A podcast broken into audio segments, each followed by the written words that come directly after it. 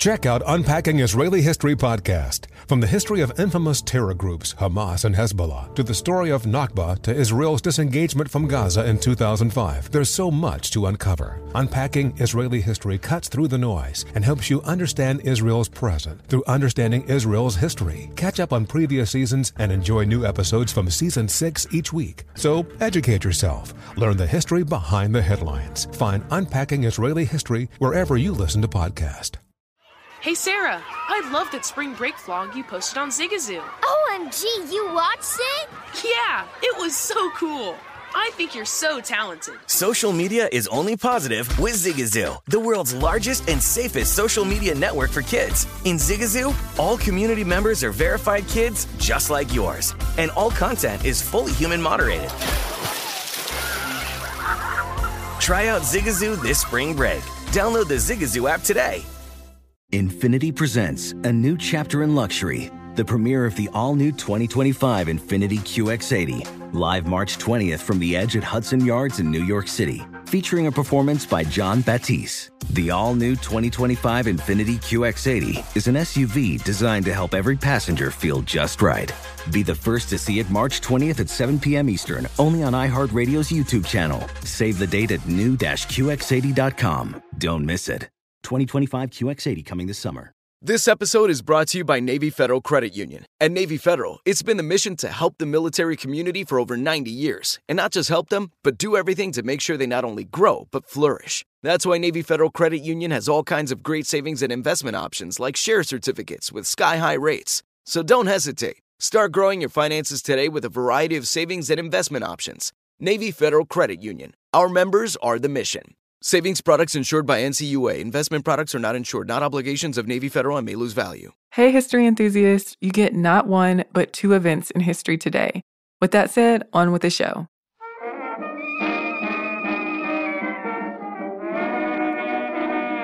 Welcome back to This Day in History class, where we reveal a new piece of history every day. The day was February 26, 1917 a five man ensemble called the Original Dixieland Jazz Band, that's jazz with two S's, recorded two songs in the New York City recording studios of the Victor Talking Machine Company. The band members in the Original Dixieland Jazz Band were cornetist Nick LaRocca, clarinetist Larry Shields, trombonist Eddie Edwards, drummer Tony Sbarbaro, and pianist Henry Ragas. And the two songs were Livery Stable Blues and Dixie Jazz One Step, the first commercial jazz recordings ever. See, jazz had been evolving for years before these songs were recorded. Jazz traces its origins to African American communities in the American South and New Orleans in the early 20th century, and it has roots in ragtime and blues. New Orleans, especially, was a soupy mix of people of many different ethnicities, and jazz was influenced by African rhythms, African American musical traditions, and European music. Improvisation, call and response, and syncopated rhythms are important features of jazz, but they're just some of many. The thing about jazz is that it's hard to pin down. The kinds of music that fall under the umbrella of jazz are vast, and jazz is nearly impossible to define as a musical genre. So, as you could imagine, the task of awarding the honor of first jazz recording to anyone is dangerous territory. Here's how the original Dixieland Jazz Band, or ODJB, won the title. After some member switch ups, band name changes, a move from Chicago to New York, and a considerable rise in attention, ODJB got a residence at Reisenweber's Cafe in New York, and they had been drawing sizable crowds. So the Victor Talking Machine Company offered to record them, and they recorded Livery Stable Blues and Dixie Jazz One Step. The songs were marketed as novelty. Livery Stable Blues even had animal like sound effects. But the songs were energetic, brash, and new, and they caught on while ODJB gained even more popularity. The recording's release was announced in the May 1917 issue of the Victor Supplement, which listed newly released recordings. There's a picture of the band in the announcement, accompanied by the following copy. The jazz band is the very latest thing in the development in music. It has sufficient power and penetration to inject life into a mummy and will keep ordinary human dancers on their feet till breakfast time Livery Stable Blues, in particular, we recommend because, on the principle that like cures like, this particular variety will be a positive cure for the common or garden type of blues.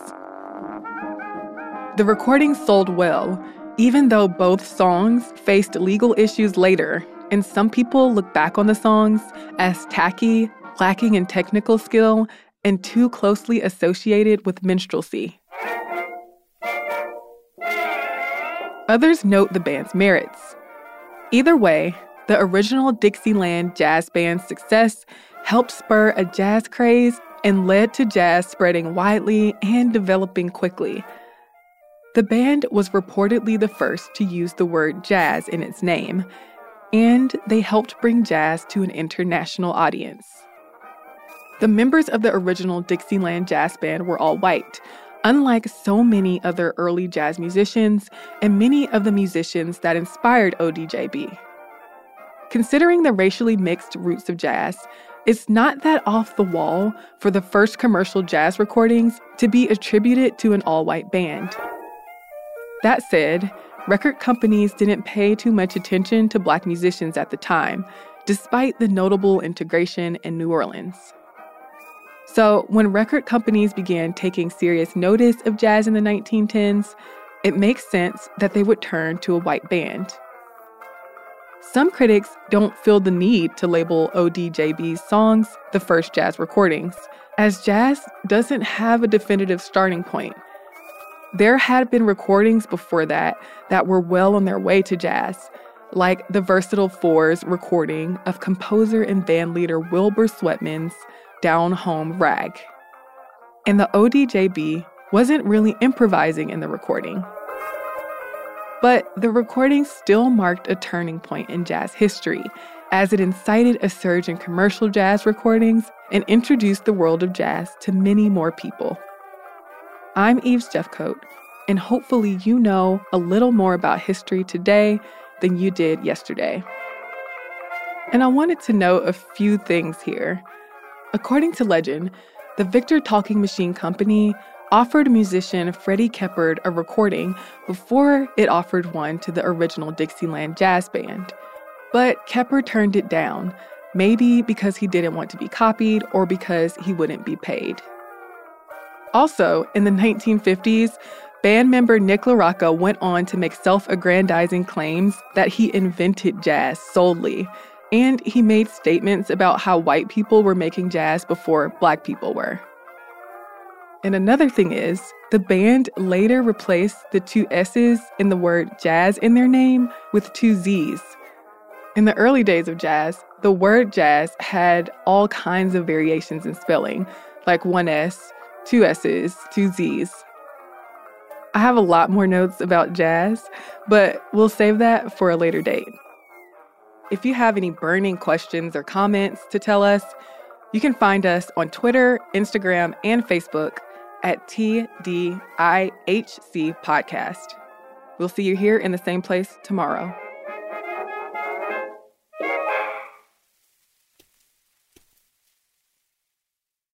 There are some stories in Jewish history that are so bizarre, so fascinating, so completely wild that they feel like they're straight out of a movie, but they're all true stories. Join host Yael Steiner and Jonathan Schwab on Jewish History Nerds for a new season of intrigue, mystic realms, and bloody battles. In season three of these podcasts, you'll meet an ancient Arabian king who converted to Judaism in a struggle for power, a mysterious author who created amulets and performed Kabbalistic exorcisms, and a can't miss story story of a female Hasidic Rebbe whose story unfolds like a real life Yentl to challenge societal norms. Jewish history nerds will keep you on the edge of your seat as you learn all about some of the craziest and most amazing, yet largely unknown stories that fill Jewish history books. Find out what happened, how it happened, and why each story still matters today. Don't miss Jewish History Nerds Season 3, hosted by Yael Steiner and Jonathan Schwab. Find Jewish History Nerds wherever you listen to podcasts.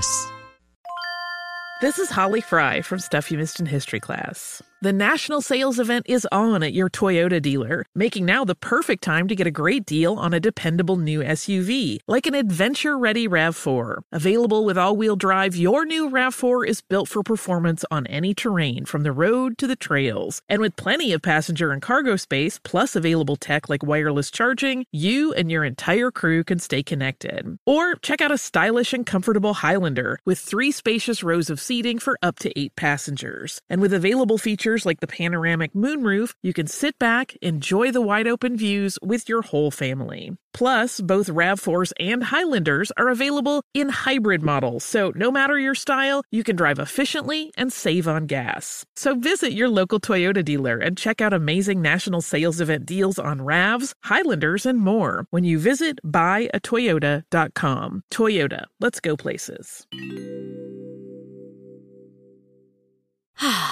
Spring is a time of renewal, so why not refresh your home with a little help from Blinds.com? We make getting custom window treatments a minor project with major impact. Choose from premium blinds, shades, and shutters. We even have options for your patio, too. Blinds.com invented a better way to shop for custom window treatments. There's no pushy salespeople in your home or inflated showroom prices. Our design experts can help you find the perfect window treatments on your schedule. We'll even send free samples directly to you.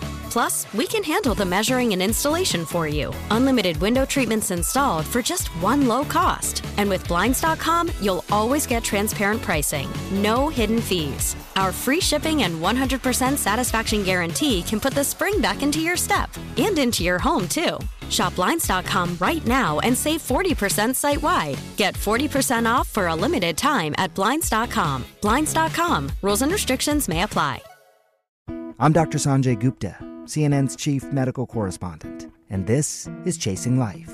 Three out of four U.S. adults are considered overweight or have obesity, 75% of Americans. Dr. Fatima Cody Stanford. Our weight is one factor that plays a role in our health, but by itself, it doesn't give us the full story of who we are. We have to look at our full person. Listen to Chasing Life, streaming now on the iHeartRadio app. Hi, everyone. I'm Eves, and welcome to This Day in History class, a podcast where we dust off a little piece of history and place it ever so gently on your brain shelf every day.